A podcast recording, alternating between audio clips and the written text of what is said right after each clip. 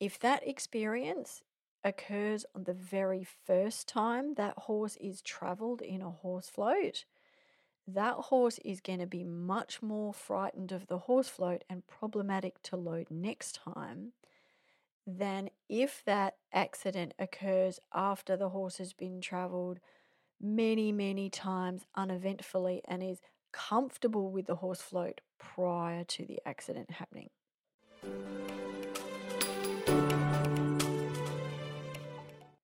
I'd like to start by paying my respects to the traditional owners of the land on which this podcast is made, the Pindjarup people, and to recognise their continuing connection to land, waters, and community.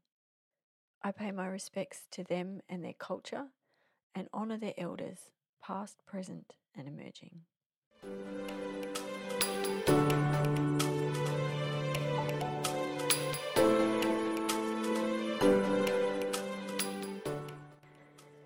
Hello, and welcome to episode seven of My Horse Taught Me That, the podcast all about equine behavior, horse human relationships, and training concepts that help us to build not only an amazing relationship with our horse, but with the other animals and people in our lives too.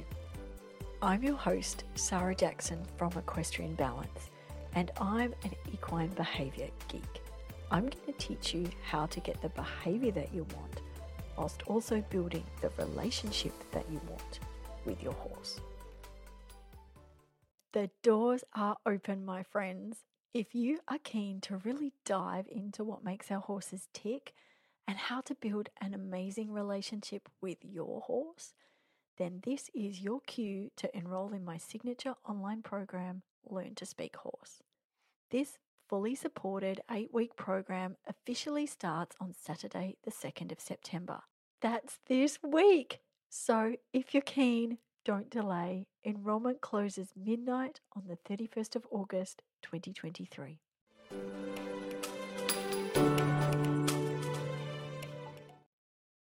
First impressions count. When my son was about six months old, I took him for his first swimming lesson. I was so excited. You know, I couldn't wait to see him splashing in the water with the other babies, and it was so fun. We started out in the little shallow pool. There was lots of toys and singing and pouring water over their arms and their shoulders and over their head and letting them get used to the feel of the water. And they were splashing and shrieking and, and loving it. Then we moved out into the deeper pool, and so it was probably chest deep on me, and we were kind of getting them to float. And obviously, we were supporting them and we wanted them to reach for the toys. So there was lots of different toys scattered around, and you know, they were having like a absolute blast reaching for the toys and splashing and generally making lots of shrieky, happy baby noises. And it was super fun. And then the instructor said to us, Okay, I want you to line all the babies up, sit them up on the wall, and I'm going to come along and push them all in. And I was like, what? like, say what now? Like, no, that's not going to happen. Like, that is going to really frighten him. That's the exact opposite of the whole reason I brought him here in the first place. And my heart starts beating faster. Like, I'm not prepared for a confrontation here. Like, I came here for a lovely time. I didn't come here to have an argument with someone, but I'm not letting you push him in the water. And so I didn't quite know what to do. So I just kind of took him out you know, away from the edge and um, watched as the other mums lined their little ones up along the edge. And the instructor pushed them in one by one. And one by one, they came back up into their mother's arms, completely silent, big round eyes, watchful, frightened, clinging to their mothers. One kid swallowed water and came up vomiting all of them utterly frightened. She got to the end of the line and she looked at me and sort of, you know, motioned for me to do the same. I said, No, we're not doing that. I think most of us get a visceral response of the wrongness of pushing a baby into a swimming pool because we recognize how traumatic that's likely to be for a baby. You know, getting pushed into this medium that they don't know how to navigate through, completely alone and away from the caregiver that they rely on, unable to breathe.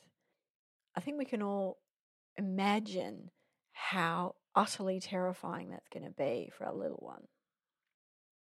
Now, what makes it even worse is that this was these babies' first experience of swimming.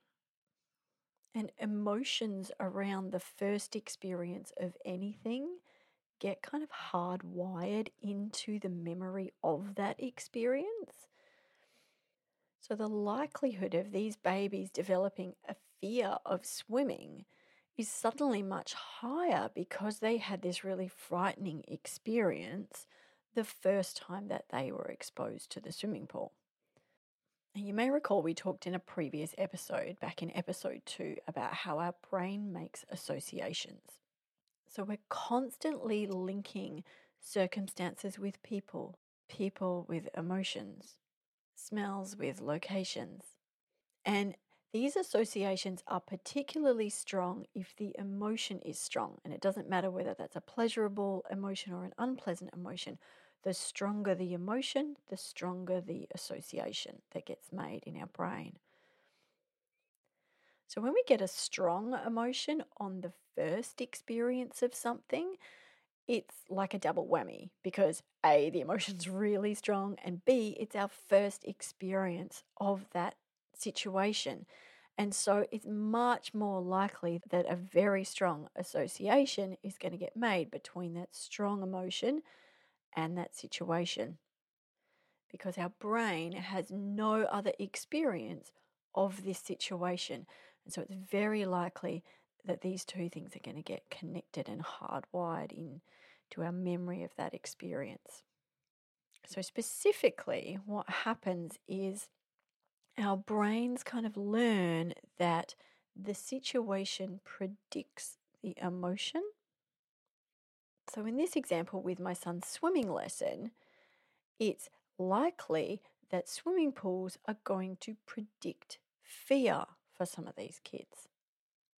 And because our brains are so good at making associations, what can then happen is the things that predict the swimming pool, like it could be entering the building or pulling up into the car park or getting out the swimming bag before we even leave the house, can start to predict the fear.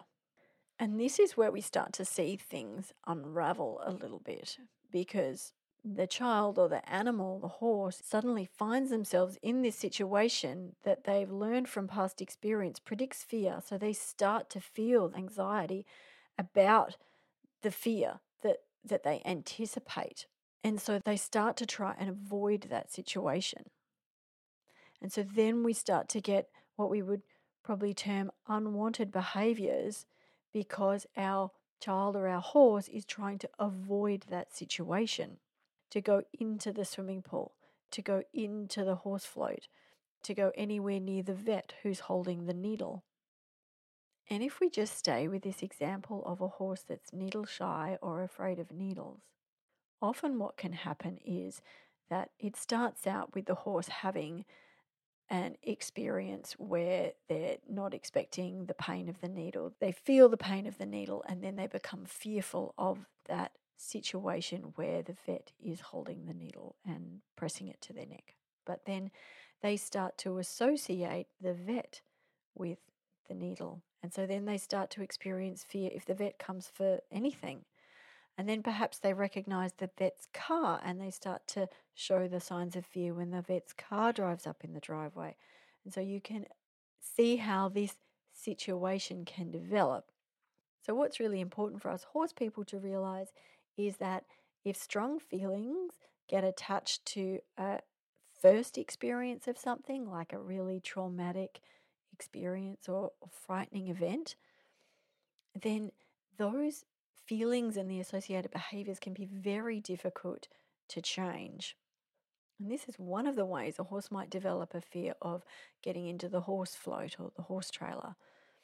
For example, if we think about a horse who has a really bad traumatic vehicle accident when they're traveling in the horse float or the horse trailer, if that experience occurs on the very first time that horse is traveled in a horse float, that horse is going to be much more frightened of the horse float and problematic to load next time than if that accident occurs after the horse has been traveled many, many times uneventfully and is comfortable with the horse float prior to the accident happening. And this is why it's so important that we try and manage our horses firsts. So, the very first time they experience something new, we really want to kind of almost micromanage that situation to make as sure as we can be that nothing is going to go wrong, that nothing is going to cause that horse to become overly fearful or to have any kind of traumatic event during that first experience. We want them to get as many calm, relaxed experiences as we can with that particular situation before they encounter something going wrong. Because in that case, we're going to get much less of an association being made with that situation. So it's really important that we want to do everything that we can to set our horse up for success when we are preparing them to experience a first or anything new for the first time. And so, if you haven't already, I do encourage you to go and have a listen to episode three, where we talk about setting our horse up for success.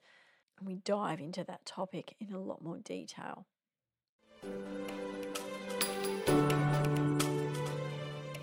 Now, I'd like to have a look at how some of these emotional associations, particularly negative emotional associations, might get established on a first experience of something.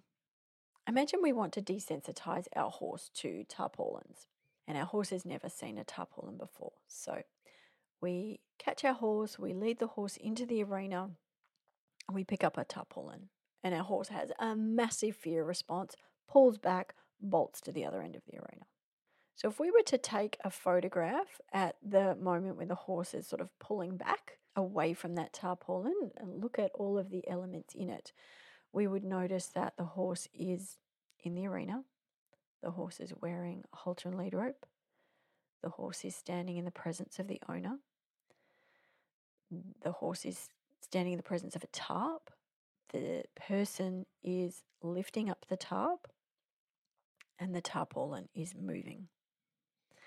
So, any or all of those elements can become associated with the emotion of fear. Now, typically, it's going to be the most salient or novel element in the environment, in which case we would anticipate that being the tarpaulin. That's the thing that the horse has never seen before. But the history of all of the other things is also going to kind of play into that and how that kind of pans out for, for each individual horse and each individual situation. The horse may develop a fear of going into the arena. The horse may develop a fear association with the halter and lead rope.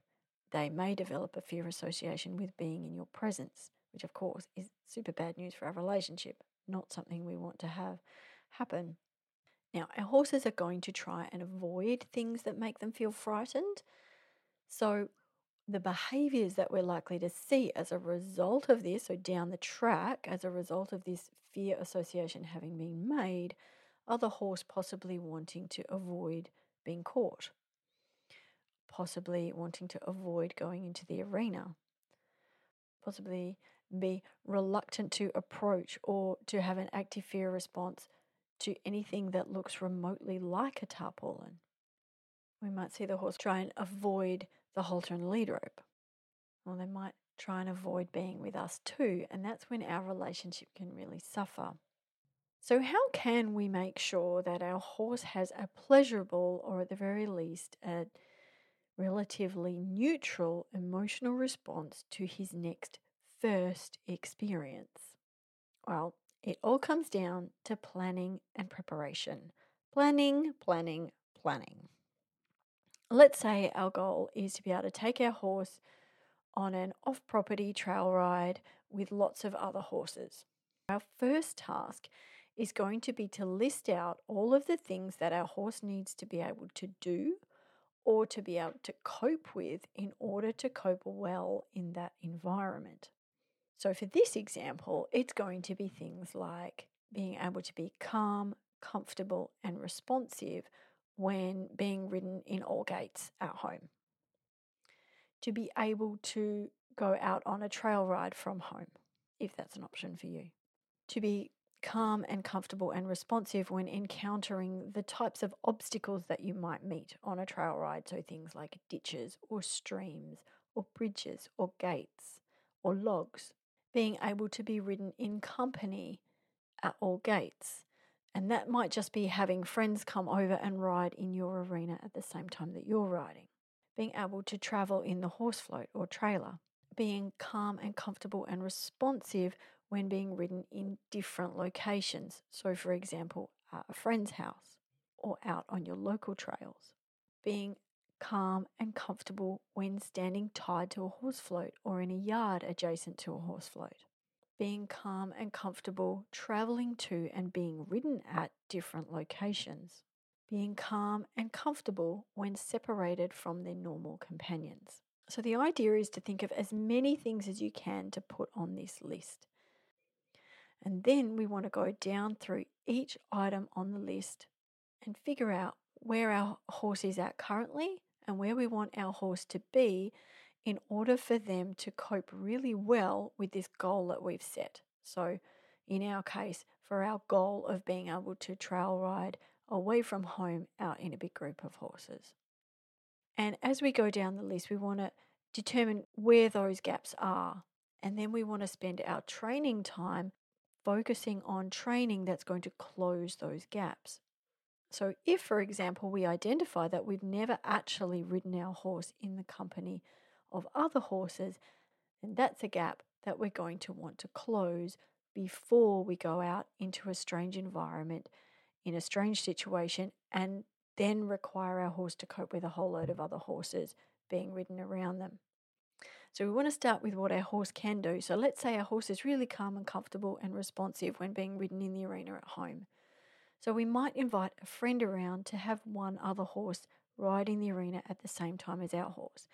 And then as our horse gets used to that, and that's happened a couple of times, and our horse is able to be calm and comfortable and responsive in that situation, we might add another couple of horses to the arena. So it's starting to get busier, but we're still in that safe space that the horse is generally comfortable in. And then we might be able to go on a trail ride, a local trail ride with our friend or in the company of one or two other horses. And so we're gradually going to build up their exposure to being ridden and being calm and comfortable and responsive in the presence of other horses. We don't just want to drop them in that situation on the day that we want to go on that trail ride when they have no prior experience at all of being ridden in company with other horses. So that's the idea of creating this list and really segregating each of the little things that our horse has to be able to do out and focusing on the ones where we've got gaps to close those gaps before we take our horse out on the trail ride. So, by doing this and by sort of systematically going through our list, we are going to prepare our horse to cope well with that new situation that we're going to put them in and set them up to develop ideally pleasurable or at the very least neutral emotional associations with that new situation, assuming that everything goes to plan. So, next, we want to ask ourselves what could possibly go wrong? Now, I want you to go a bit crazy here and brainstorm all of the different possibilities. Because the idea is to do a bit of a risk assessment and to then be able to take action steps to prevent each of those things from happening. So, in our example, what could possibly go wrong? Well, we could blow a tyre on the highway and be stuck on the side of a busy highway with our horse for hours, stuck in the float. Another horse might kick our horse. Our horse could get injured some other horses might suddenly gallop away and our horse might panic. Our horse could get loose whilst they're tied up in a strange place. We could be late to arrive and then be rushing to get ready on time, which could sort of set us up for a trigger stacking situation. So what we want to do once we've got our crazy wild list of all of the random things that can happen. And the more experience that you've had with horses, I'm sure, the more ideas you might have of all the possible things that could go wrong. But what we want to then do is to look at each one in turn and say, okay, how can I prevent that thing from happening? So, if we look at the example of having an accident or having a tyre blowout on a highway, well, one of the things that we can do to prevent that from happening is to make sure that our vehicle and our float or our trailer are regularly serviced and do a check over a day or so before we go to load up our horse so we've got time to fix anything that's wrong. We could also pick an event that's relatively close to home so that we're not driving long distances because obviously the longer that we're driving, the higher the risk that there could be an accident or something go wrong whilst we're traveling. So, those are some things that we could do to reduce the risk of something happening. The other thing that we can do is think about what steps we can take in the event that something still happened to reduce the impact on our horse emotionally because we want to reduce the chance that our horse is going to make a negative emotional association with that situation. So, in the event that we're stuck on the side of the highway, ideally, what do we want our horse to do? I'd like my horse to stand there calmly and eat hay in the float.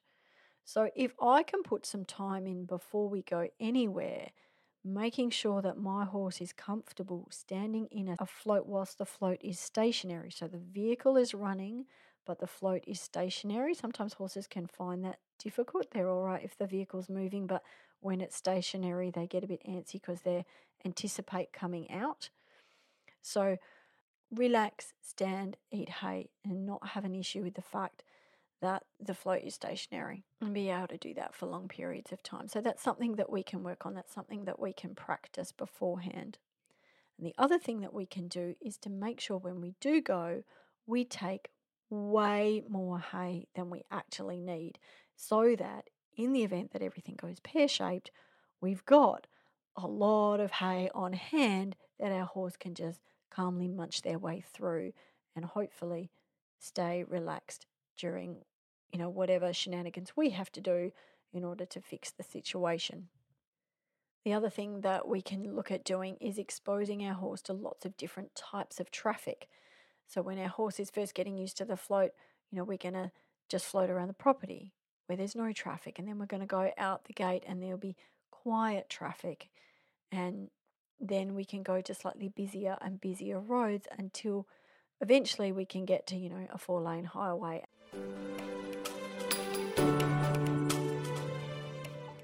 Now, it's really likely that none of these things are going to happen. But the more things that we've thought through and taken action to reduce the risk of them happening, and taken action to reduce the impact on our horse in the event that they do happen, then the less likely our horse is to develop a negative emotional association with that situation. by now, you might be starting to feel that you've got a really long list of things that you need to organize or teach your horse before you can even think about going out on your trail ride. But I'd like to invite you to just breathe and embrace this opportunity to work with your horse on these things. Time spent getting this stuff solid is never wasted. There can be a lot of pressure on equestrians, especially those of us with young or green horses, to just get on with it, to just start doing the thing already instead of endlessly preparing. But I caution you against falling into this trap it can feel really good to start doing the thing. But if we just enter the show or haul our horse out for a trail ride without planning or preparing for all of the different elements that our horse needs to know to be able to cope with that situation well, then we're not setting our horse up for success and potentially it can end up with our horse being really overwhelmed and frightened and making negative emotional associations with that situation that can be really difficult to overcome. And once that happens, it can actually set us back quite a lot. And it can mean that reaching our goal of a calm, willing partner going out on a trail ride can take far, far longer to achieve.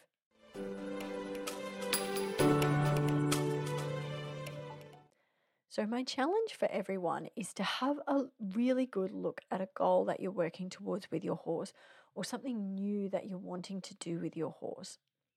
And to break down the doing of that thing into all of the different components that your horse has to do in order to do that thing well and for the day to go smoothly. Then ask yourself, or if you're not sure, go and ask your horse, where are we at with this? And figure out where you're at right now with your horse and where you need to be. And if there's a gap, those are the things that I want you to prioritize your training time working on. Because by narrowing those gaps, you're going to make it more and more likely that your horse will be able to cope with the situation calmly and remain responsive during the day. And ultimately, that they're going to be able to make pleasant or at the very least neutral emotional associations with that situation in the event that everything goes to plan. Now, especially if you have a green horse or a young horse or a horse that is doing something for the first time, I really encourage you to do the what could possibly go wrong exercise. To really make sure that you're as prepared as you can be to reduce the chances of anything going wrong and to prepare your horse to cope optimally in the event that something does go wrong. And by doing this, we're going to reduce the likelihood that your horse creates a negative emotional association with that situation in the event that something does go wrong and it all goes pear shaped. To wrap up, I'd like to reiterate the key points that we've discussed. Firstly, one of the things that our amazing brain does is make associations between an emotional experience and a situation or an element in the environment, like an object or a person. And the stronger the emotions, the stronger the association that's made. Secondly, emotions around a first experience of anything are going to be hardwired into the memory of that experience and are particularly resistant to change. Traumatic first experiences can have long lasting, damaging effects so it's particularly important that we do everything we can to make sure that our horse has calm, uneventful first experiences. Thirdly, planning, planning, planning. Help reduce the chance of your horse making a negative emotional association with the situation by planning for everything going right and then planning for everything going wrong. And lastly, Remember that this stuff applies to every relationship, not just the one with your horse. If you have students or children in your life, this might be particularly applicable to helping them create pleasurable emotional associations with things that they're going to need to cope with in their life. Taking your toddler to the hairdresser, for example, might fall into this category.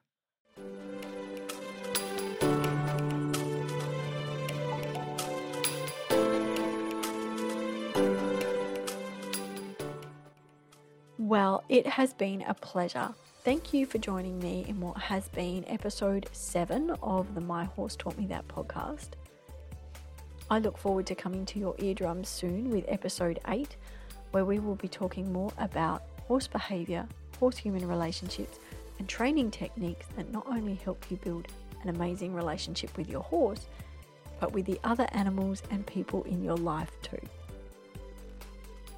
If you've enjoyed this episode or found the information valuable, don't forget to subscribe so you don't miss an episode. But more importantly, please don't keep it to yourself. Share this podcast with your friends and help me share it with the world by leaving a five star rating or review. It really helps other people find the podcast too. It took me decades to learn that having the bond and relationship I dreamt of with my horses would only happen once I understood what they truly needed and learned to read the nuances of their body language, interpret it correctly, and respond to it so that they felt understood. I would be honoured to share what I've learned with you through my online program, Learn to Speak Horse. Doors are currently open for the program. So if this sounds like the solution you have been waiting for, don't wait around because enrollment is closing this Thursday.